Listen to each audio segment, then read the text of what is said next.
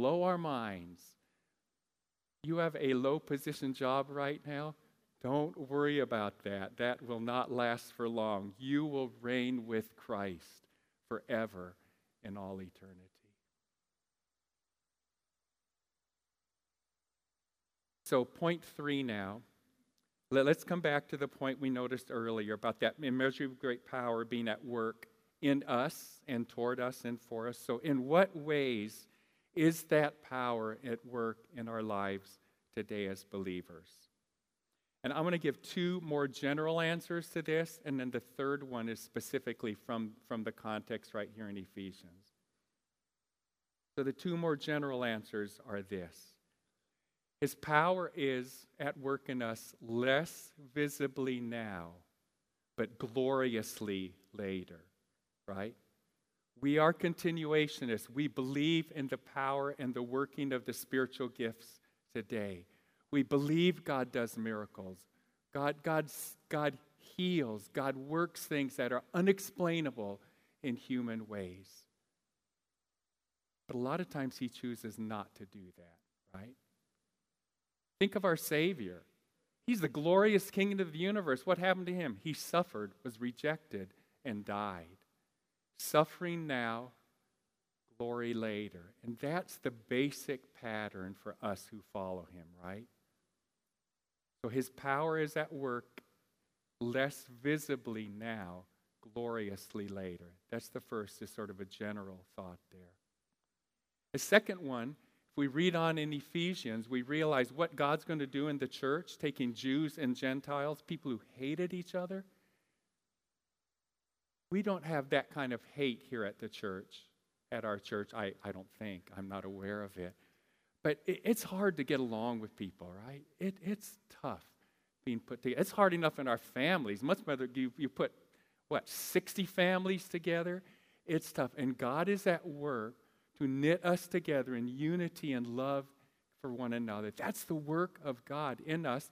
And so we get to the end of chapter 3, and Paul picks up a prayer again, right? A prayer that I think all of us love at the end of chapter 3 where Paul says in verse 20 and 21, after explaining what God's going to do, he says, Now to him who is able to do far more abundantly than all that we ask or think, according to the power at work within us, to him be glory in the church and in, in Christ Jesus throughout all generations. So God's power is at work in all kinds of ways to sanctify us, to knit us together, to help us love one another, forgive one another as a church. So those were a couple of just general comments. But right here at the end of chapter 1 and then going into the beginning of chapter 2, Paul gives a very specific application of how this power is at work in us today. And that is in our new birth, in our regeneration.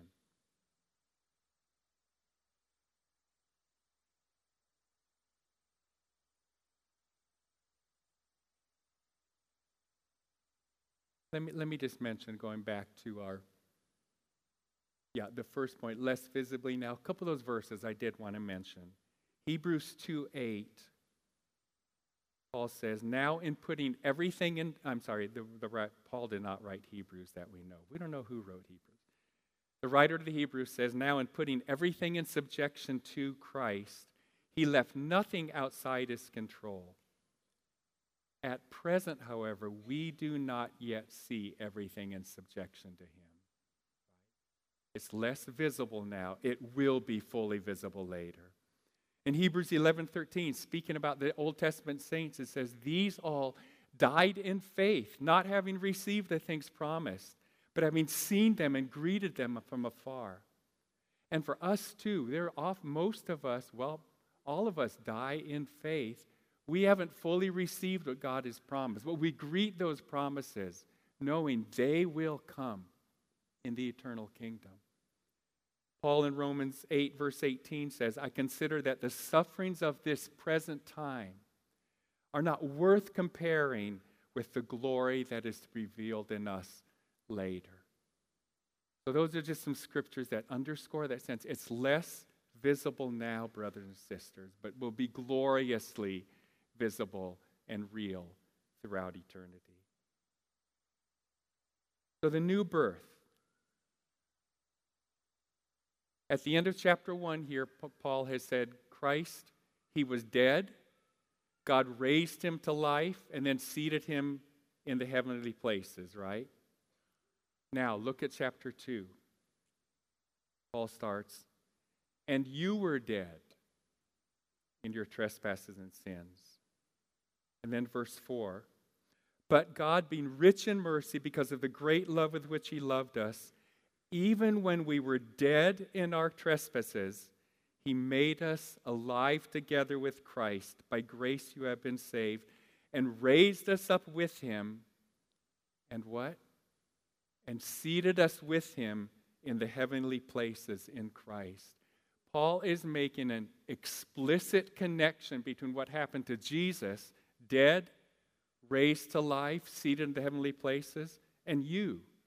You were dead. God raised you with Christ and seated you in the heavenly places. He's making a direct connection between the power that raised Christ from the dead and the power that raised you from spiritual death to spiritual life. It's the same power. Paul is at pains to make this parallel clear. Our new birth, brothers and sisters, it was not brought about by some decision we made. It wasn't brought about by the fact that, you know, I went forward or I prayed a prayer. We were dead. We were dead. How could we decide or believe? John 1:13 says that we were born born again, we were born not of the will of the flesh, nor of the will of man, but of God. It was not a self wrought change, brothers and sisters. It was a miraculous resurrection that brought about our new birth. We were totally dead. We were like Lazarus, but God called our names and made us alive. And just as God raised Christ from the dead and set him at his right hand on high, so also he raised you from spiritual death in sin and placed you securely on high with Christ. We have undergone a radical change. We've been brought from death to life by the same almighty power which God worked in Christ. There's as great a difference between our former condition when we were spiritually dead in our sin and our present condition being born again. As great a difference there as there was between Christ in the tomb, dead, totally dead, and Christ resurrected on Easter Sunday morning. And by drawing this parallel between Christ's resurrection and exaltation and our regeneration and exaltation, God is giving us a picture and a pledge. Here's the picture. Every time we think about Christ being physically raised, not just at Easter time, right, but any other time you think about Jesus being raised from the dead and seated at God's right hand, it's a picture, it's a reminder for us of the change that God has wrought in our spiritual condition. We were dead in sins. We were separated from God. But now we are spiritually alive. We are seated with Christ in the closest relationship to God you can imagine. It's also a pledge that as God's work of raising and exalting Christ was irreversible and unstoppable, it was impossible for death to hold him. Christ is never to die again, so also his regenerating work in us is irrevocable it is irreversible, it is eternal. What he started in our regeneration, he will certainly complete in our glorification. So, brothers and sisters, does your heart does your heart see this? Do you believe it? Do you embrace this? David and David and Leanne, if you all want to come back up here. Let me share with you why I believe these truths are so important and beneficial for us, and what I want you, what I want all of us to learn and embrace from it. This is what I want you to learn and realize it's the miraculous reality of the new birth, the supernaturally powerful reality of your new birth. You, you didn't make it happen, brother, sister. You didn't do that. We don't believe and then, on the basis of that, get born again. That's not how it happens, it's the other way around. God's miraculous work of regeneration, our new birth, precedes our response of faith. God causes us to be born again even when we were totally dead in our sins, as Ephesians 2 5 says. And the result of that is that we respond in faith. John, 1 John 5 1. He who believes has been born again. The regeneration, this miraculous work of our new birth, always results in saving faith and then a changed life. Regeneration, God's miracle, raising us from the dead, and that results in faith, believing in Jesus, and then a changed life. There are two things in life that are miserable. There are probably more, okay, but there are two things in life that are miserable. The first is trying to live the Christian life when you're not born again. That has got to be miserable. Trying to do things that your heart has no desire to do. Trying to be someone that you have no power to be. You can't be sanctified if you haven't been born again. Miserable. You know, another thing that's miserable is trying to not live the Christian life when you have been born again. Probably all of us have tried that in different ways, right? It's like, God, I don't want that. I didn't sign up for that. He signed you up for that. Miserable because God will never let go of his own. And when He puts new life in us, when He regenerates it and makes us life, make, makes us alive, that life is going in a direction that is irrevocable. And when we try to go the other direction, God will not let us go. That is miserable. My friend June, he didn't change his life. The power of the gospel changed him and brought the new birth. And when June was going through his difficult season of sin and temptation, we knew that if he was truly born again, he would come through that with repentance and genuine faith intact.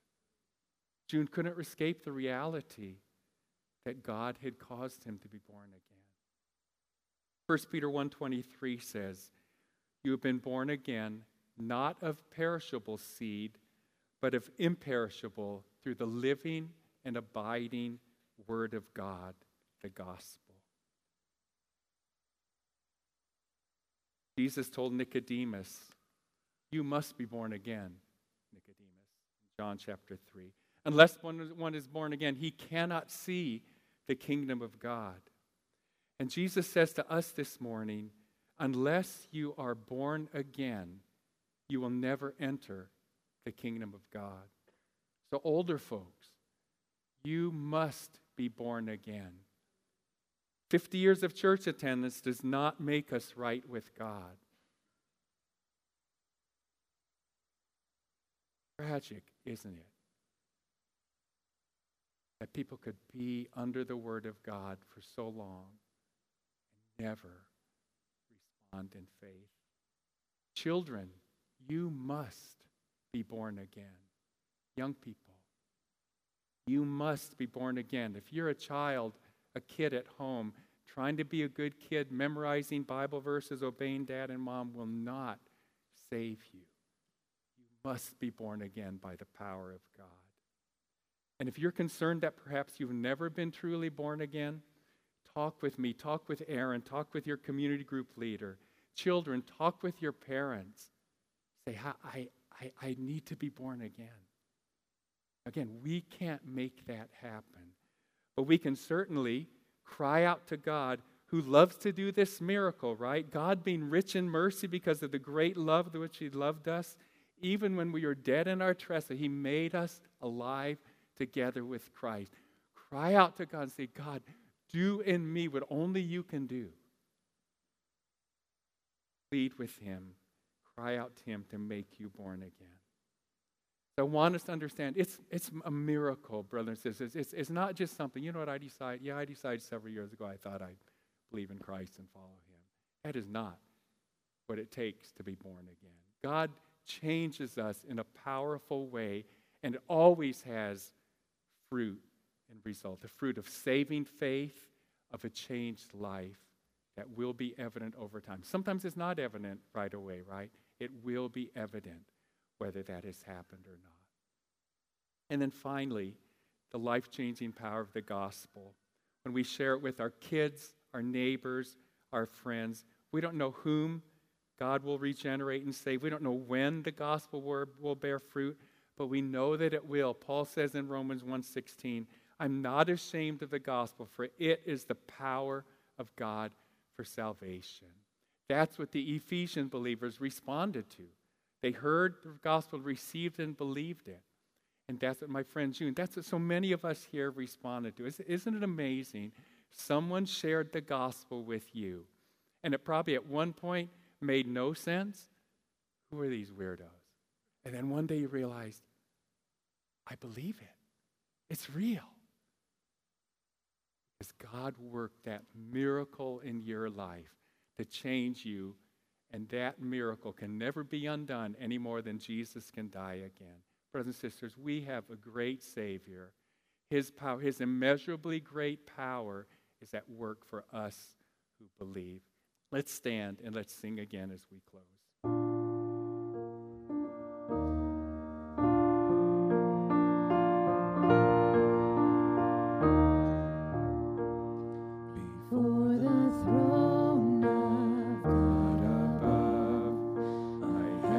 strong.